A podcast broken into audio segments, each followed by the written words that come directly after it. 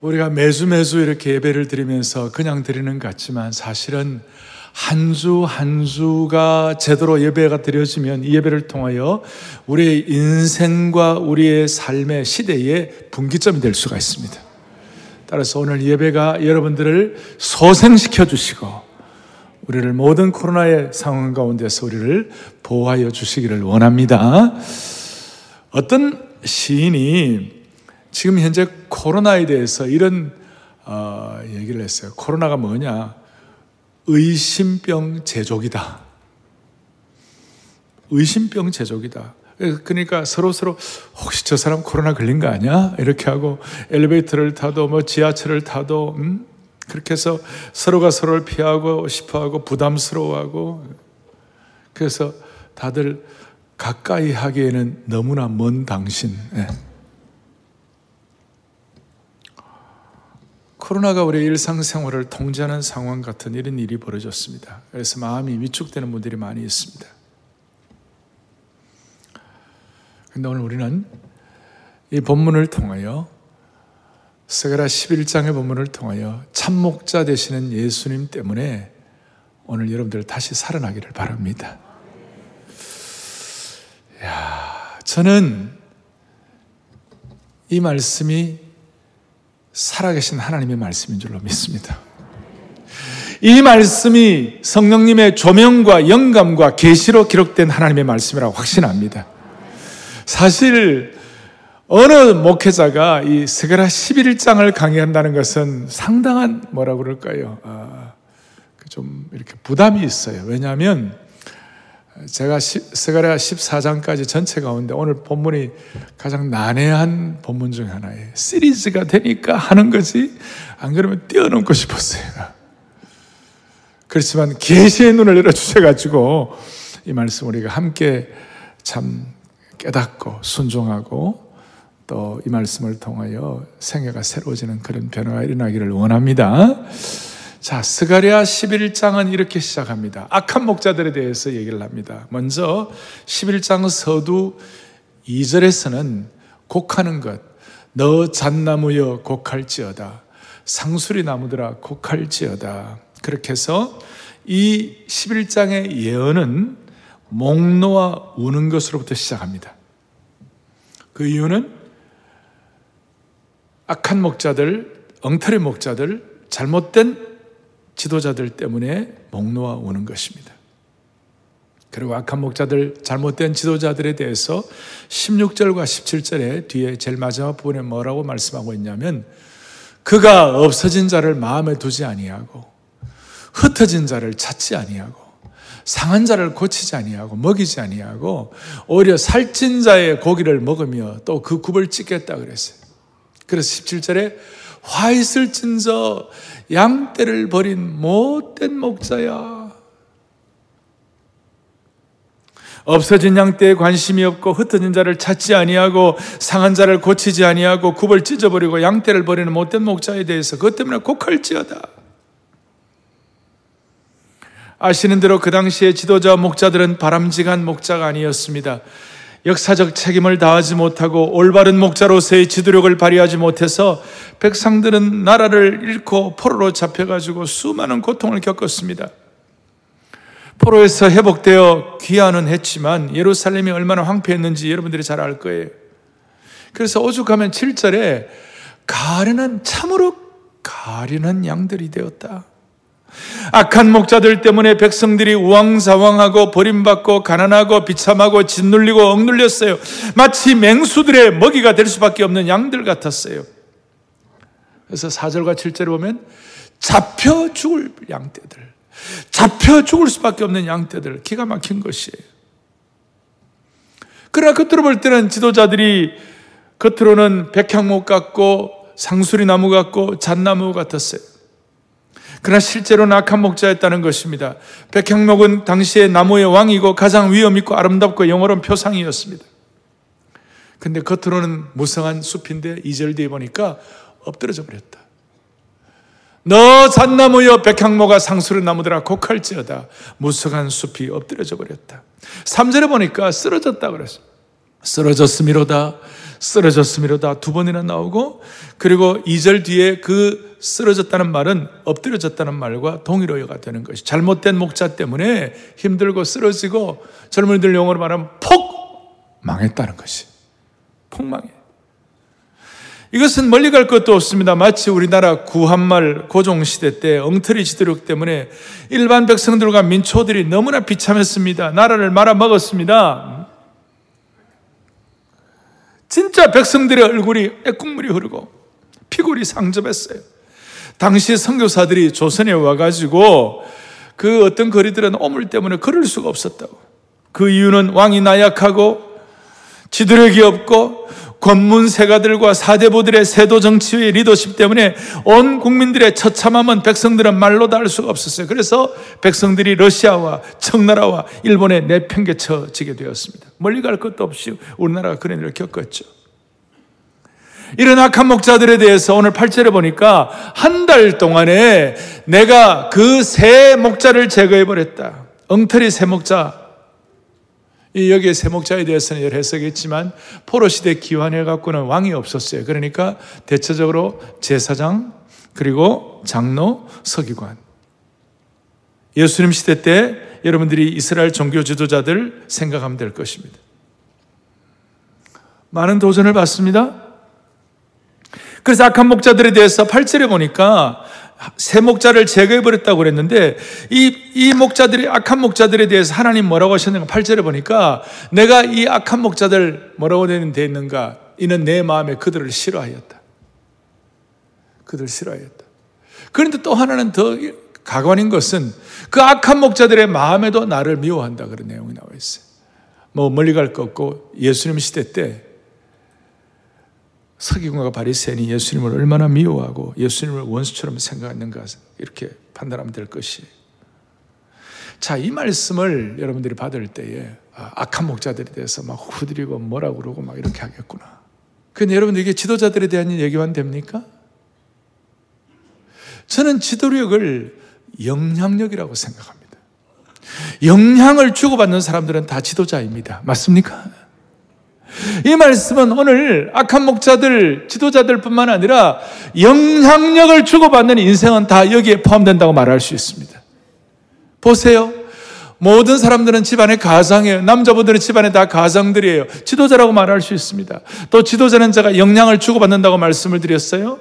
자식이 부모에게 얼마나 영향을 많이 끼칩니까? 여기 젊은이들도 앞으로 10년 지나면 다 부모가 될 사람들이 많아요. 그러니까 우리는 오늘 이 말씀의 대상이라고 말할 수 있어요. 어떤 특정한 지도자만 말하는 것이 아니에요.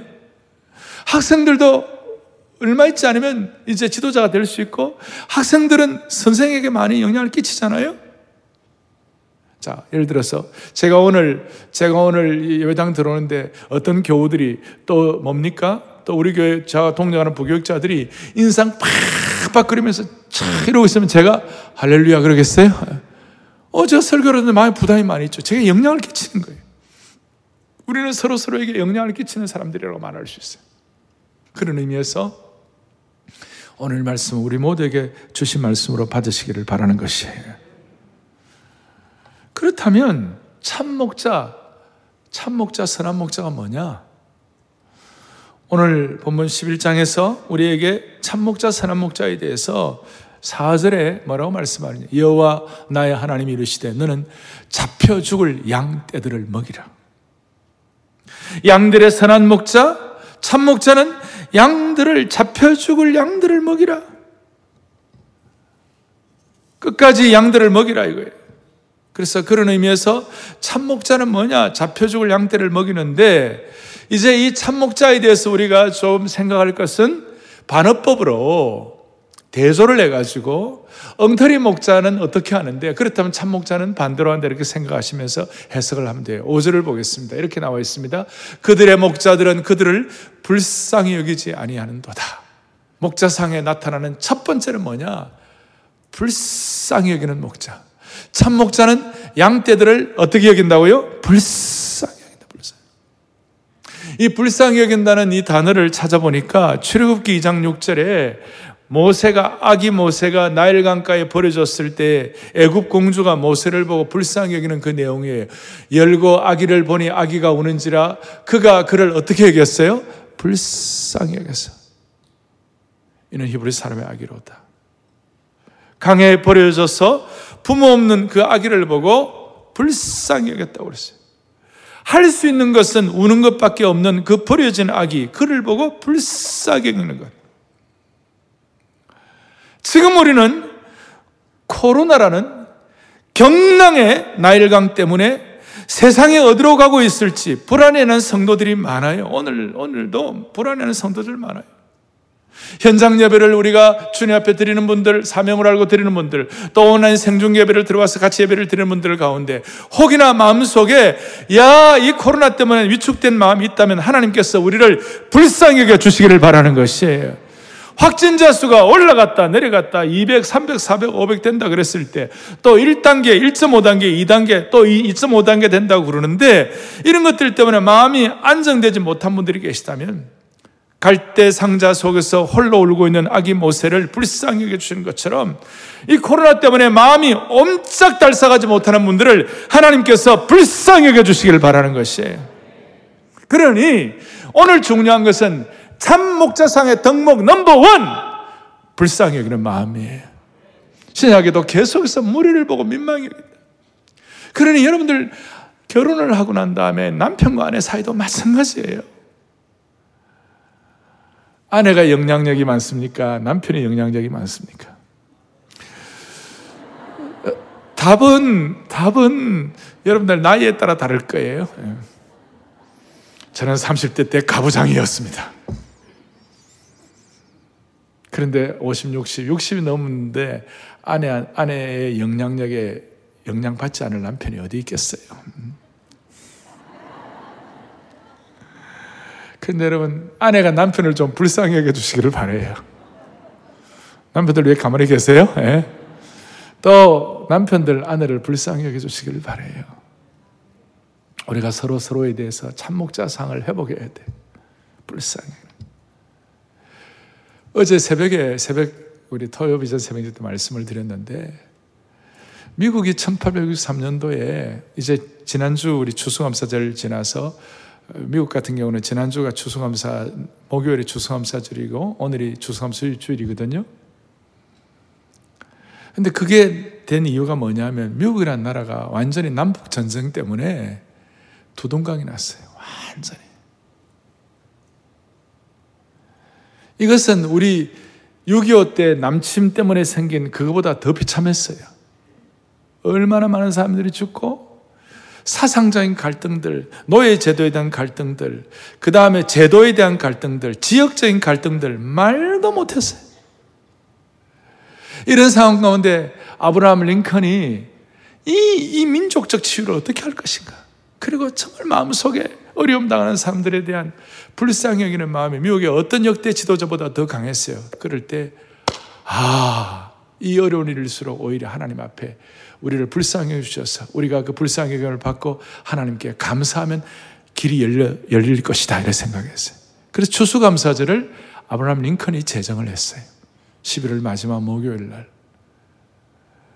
그래서 그 어려운 환경 가운데서도 계층 간에, 사상 간에, 직업 간에, 나라, 지역 간에 완전히 두 쪽 난 그 가운데서 날씨는 추워지고 고아와 과부와 상처받은 자의 수가 수도 없이 많아질 때 목자의 심정에 있었던 링컨이 이 문제 어떻게 해결할까?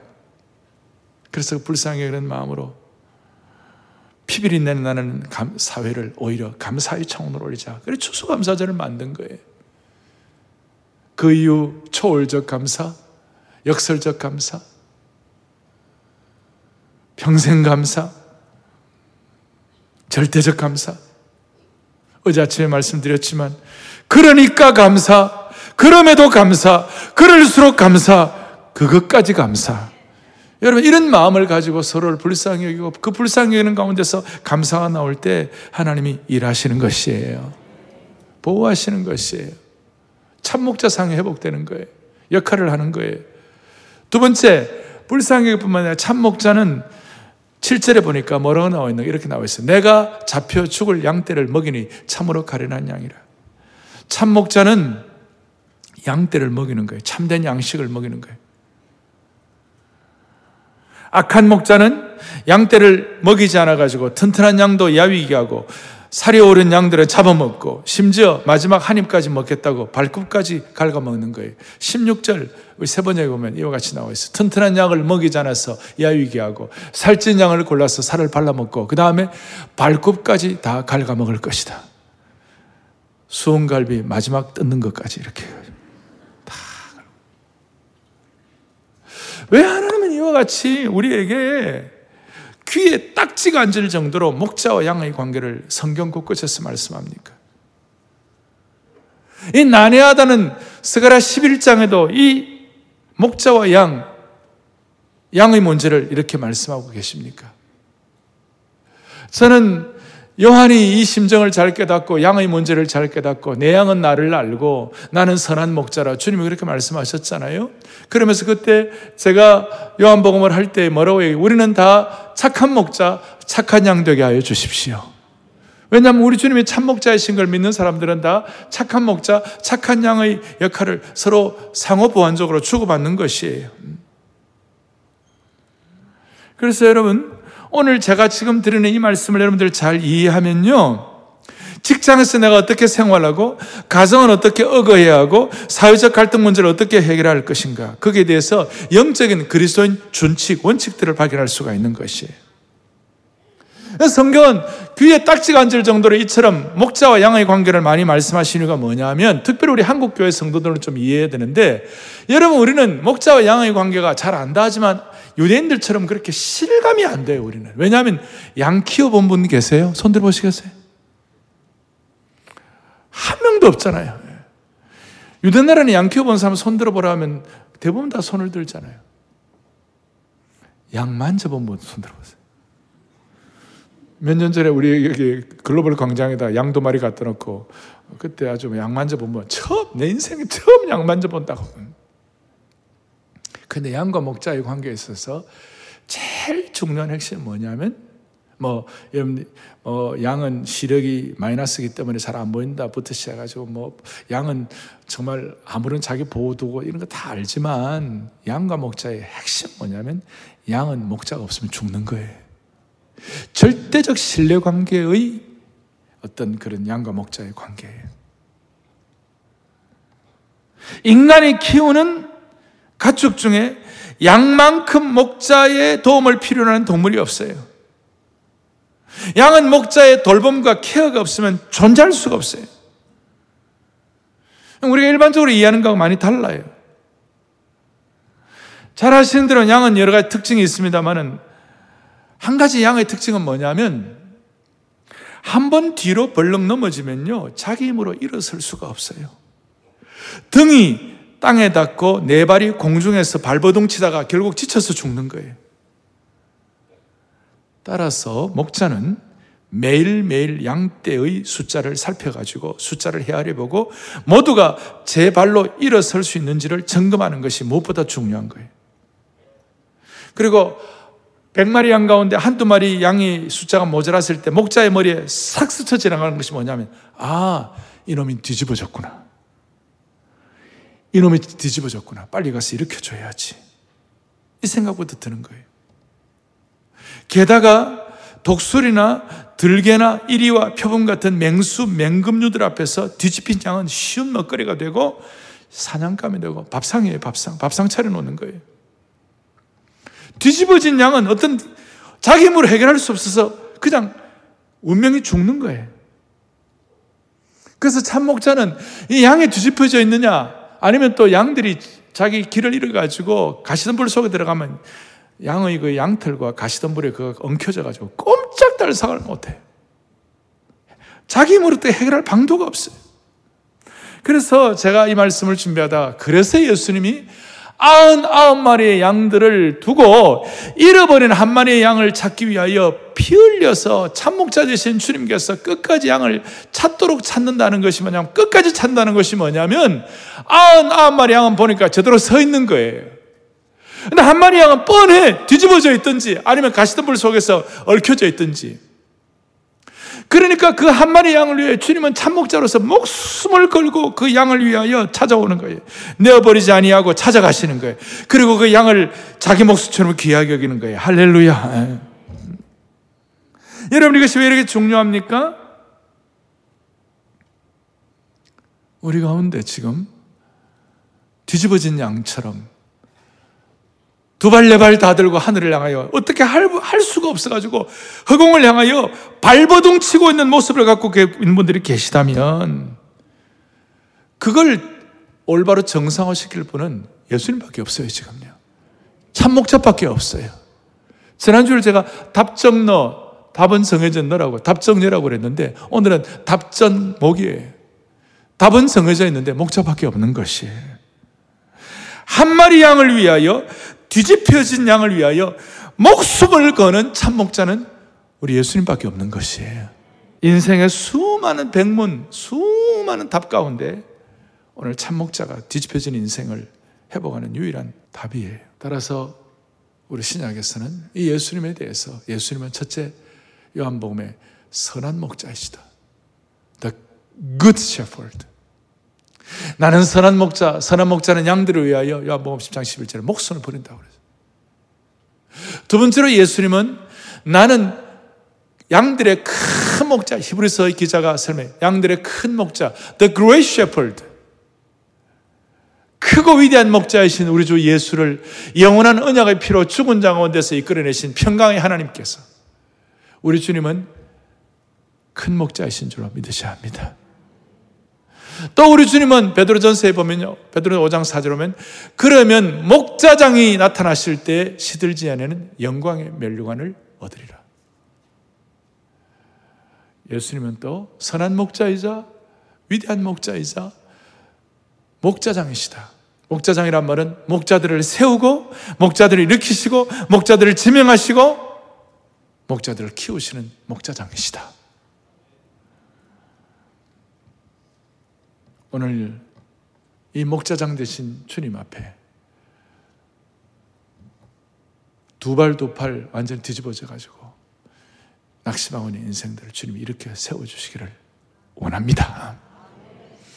자, 이제 역할 분담인데요. 예레미야 13장 20절에 보면 이런 말씀이 나와 있어요. 오늘 본문과 연결이 되어 있는데요. 같이 보겠습니다. 너에게 맡겨진 양떼, 내 아름다운 양떼는 어디 있느냐? 이제 역할이 다시 돌아가요. 양 없는 목자는 필요가 없어요. 그래서 다시 양떼가 어디 있냐 물으시는 거예요.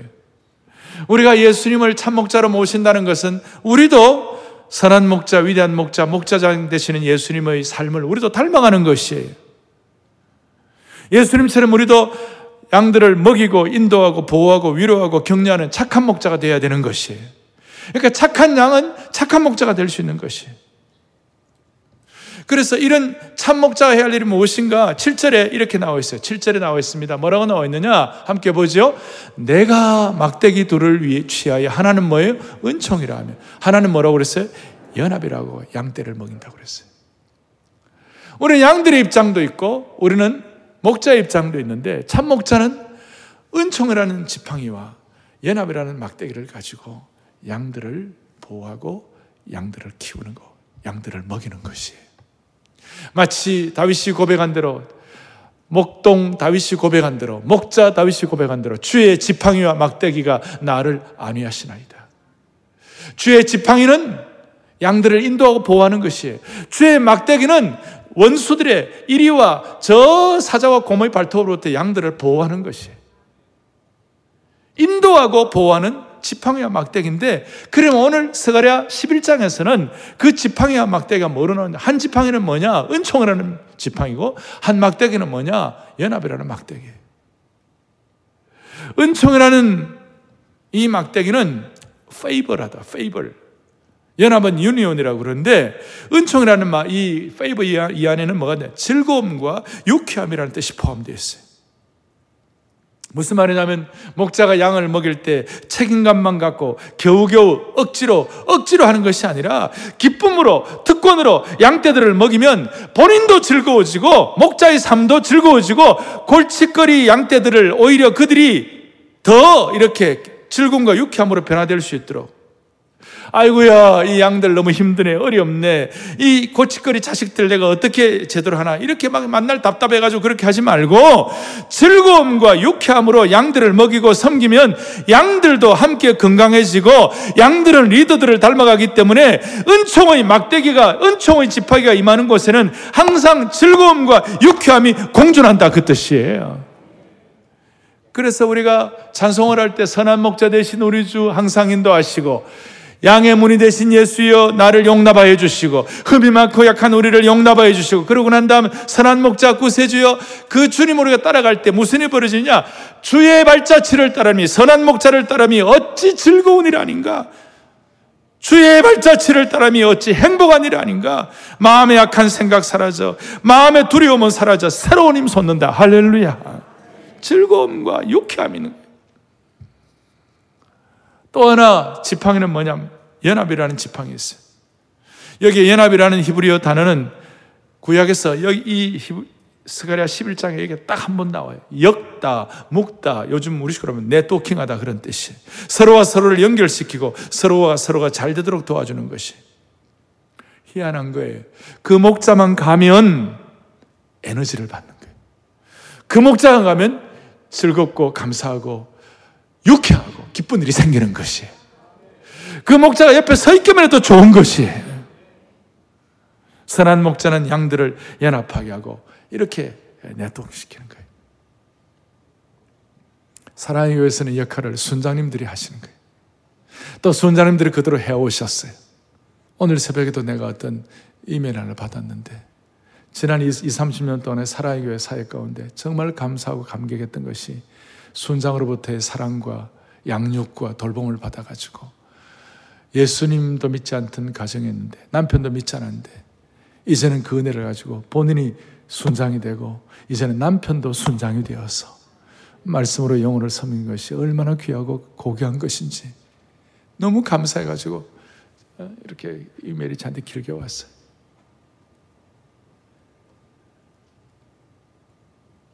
많은 순원들이 우리 순장님은 마치 친정 어머니 같다. 우리 순장님은 마치 언니 같다. 친정 언니 같다. 사랑의 교회 성도들은 순장들에 대한 감정들이 대부분 다 있어요. 그래요, 안 그래요? 네. 다시요. 그래요, 안 그래요? 대부분 성도들은 순장님들이 선한 목자, 참 목자의 역할을 해준 것 때문에 너무 감사하다. 이것이 한국 교회를 떠받치는 튼실한 반석이 되는 것이에요. 그 순장님 때문에 내가 살았다고. 그래서 서로를 세워주고 연합시키는 이 연합의 지팡이를 잘 활용을 해야 되는 것입니다. 선한 목자는 양들이 서로 공동체 안에서 연합할 수 있도록 도와주는 거예요. 영적인 콜라보를 하는 것이. 한 마리의 양도 따로 놀지 않고 서로 서로 연결해 가지고 은혜의 사각지대가 없도록 혼자 있을 때보다도 서로 서로 서 격려를 받을 수 있도록. 이주일 전에 우리가 특세를 했을 때 이런 만약에 특세 이 큰 예배당에 혼자 나와가지고 특세한다면 얼마나 좀 이렇게 고독하겠어요. 근데 그때는 단계가 1단계 예로 되어 있으니까 수천 명의 성도들이 본당에 모여가지고 서로 기도하고 서로 연합하고 서로 세워질 때 영적인 거룩한 역동력과 능력과 기쁨이 샘솟은 줄 믿으셔야 되는 것이. 이제 오늘 제일 중요한 것은 세 번째 대지입니다. 우리는 악한 목자에 대해서 했고 선한 목자가 어떠냐?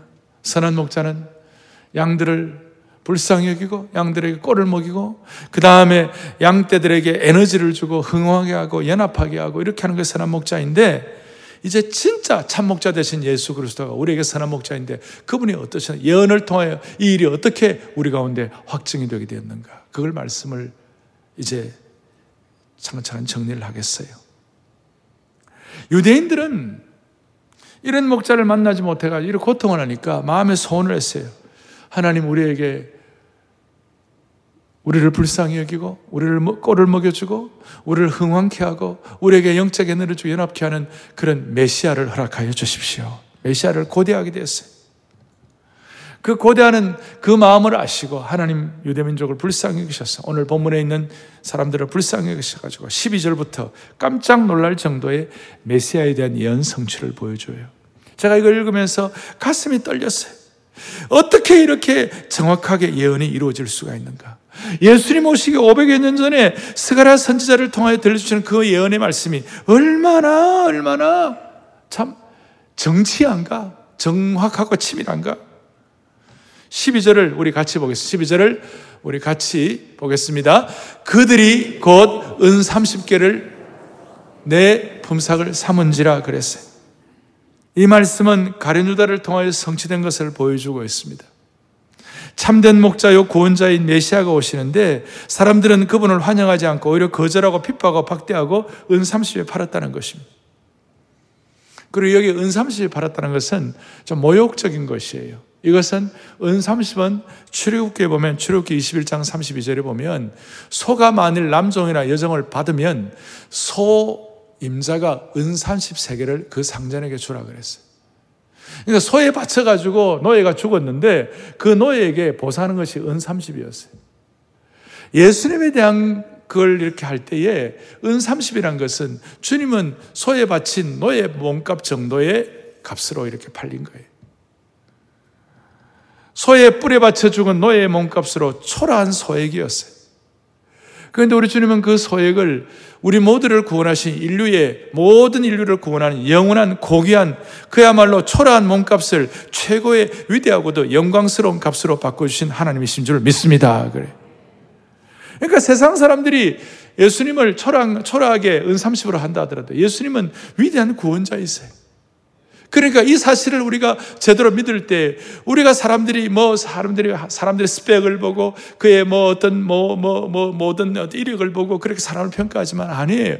하나님의 나라는 참목자 되시는 주님을 제대로 알고 그 세계의 눈을 제대로 뜨게 되면 우리의 스펙이나 이력이 중요한 것이 아니라 그리스도의 보혈의 능력과 참목자 되시는 그 하나님의 은혜의 값이 위대한 값이 우리를 살려 주시는 것이에요. 그래서 하나님이 우리 어떤 겉으로 드러난 초라한 몸값으로 평가하지 말고 우리를 살리신 위대한 값으로 세상을 볼 수 있는 눈을 주시기를 바라는 것이에요. 그리고 은삼시에 팔린 그 내용을 13절의 말씀을 또박또박 다시 보겠습니다. 여호와께서 내게 이르시되 그들이 나를 헤아린 바 그 삭을 토기장에게 던지라 하시기로 내가 곧 은 30개를 여호와의 전에서 토기장에 던져버렸다. 여러분 이 내용이 어디서 기억이 안 납니까? 가룟 유다와 그다음 그다음 사건들 여러분 다 기억하시죠? 가룟 유다가 양심에 꺼리켜 가지고 은삼수를 받았다. 이거 이거 이거 너무 꺼리켜 가지고 다시 갖다 줬어요.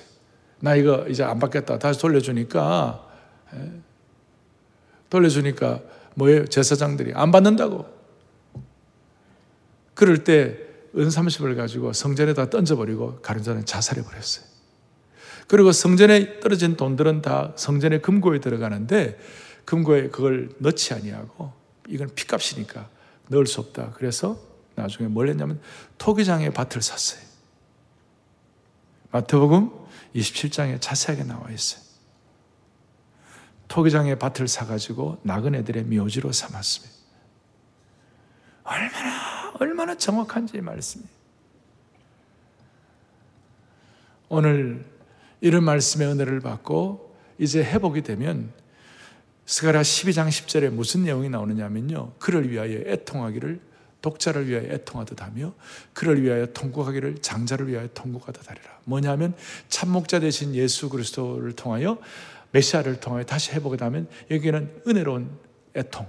아까 처음 2절에서는 곡하는 것이 나왔고 악한 목자에 대한 애통이었지만 여기는 구원받고 회복되어 가지고 거룩한 눈물과 애통이 있어 구원받은 애통의 눈물로 변하게 되는 것이고 구원의 감격의 통곡으로 바꿔 주신 주님을 찬양하는 것입니다.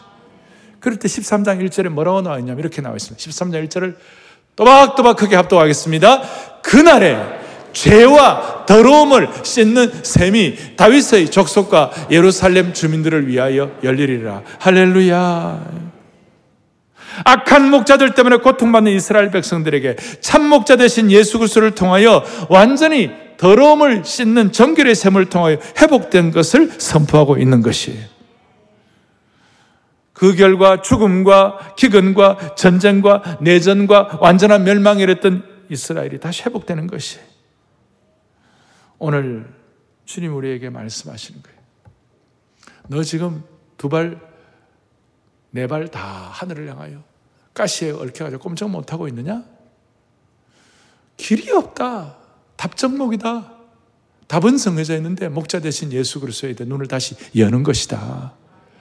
꼴을 먹이시고 불쌍히 여겨주시고 그의 은혜와 연합의 지팡이를 가지고 우리를 새롭게 하시는 그 하나님 앞에 우리 마음을 새롭게 회복하면 하나님께서 잘못된 통곡을 거룩한 통곡으로 바꾸어 주실 것이다.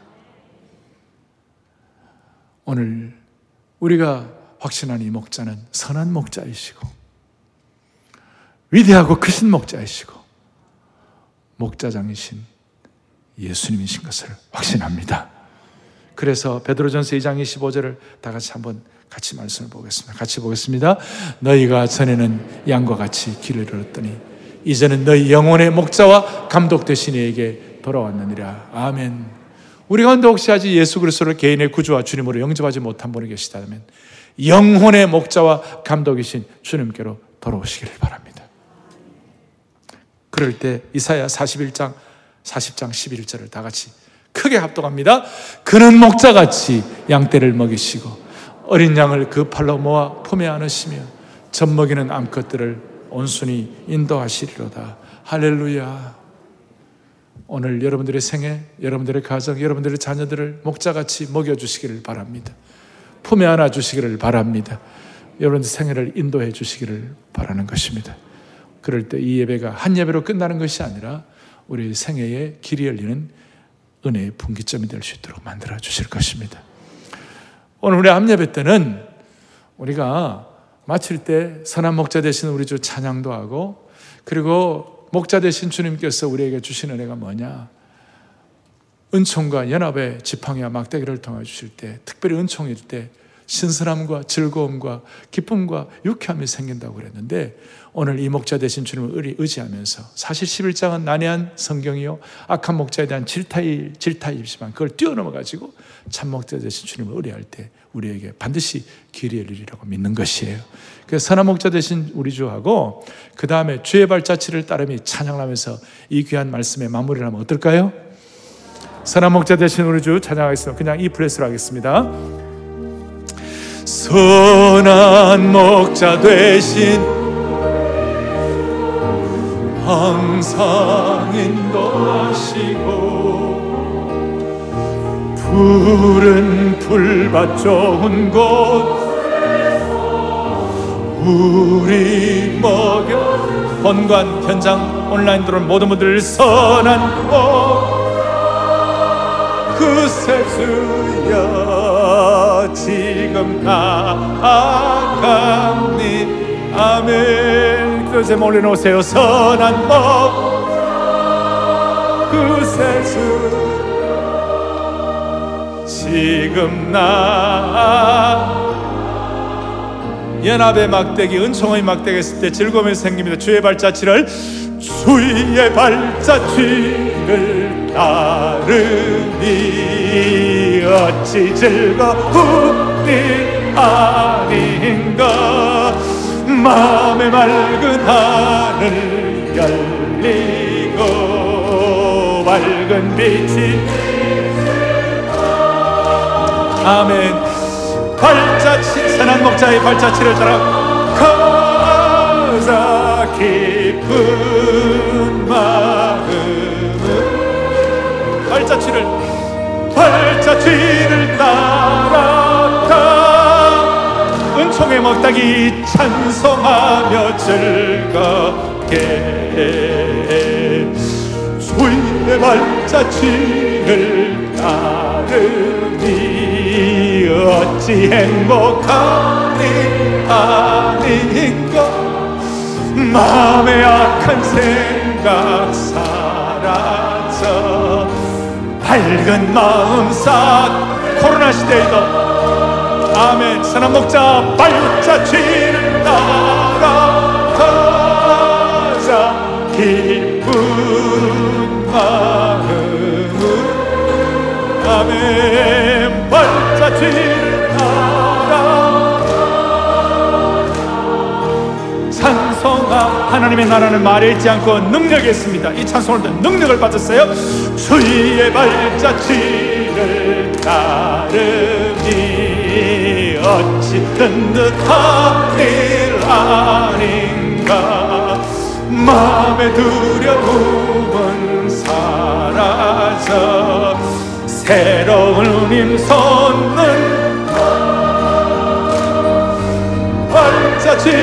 따라가자. 기쁜 마음으로 발자취를 발자취를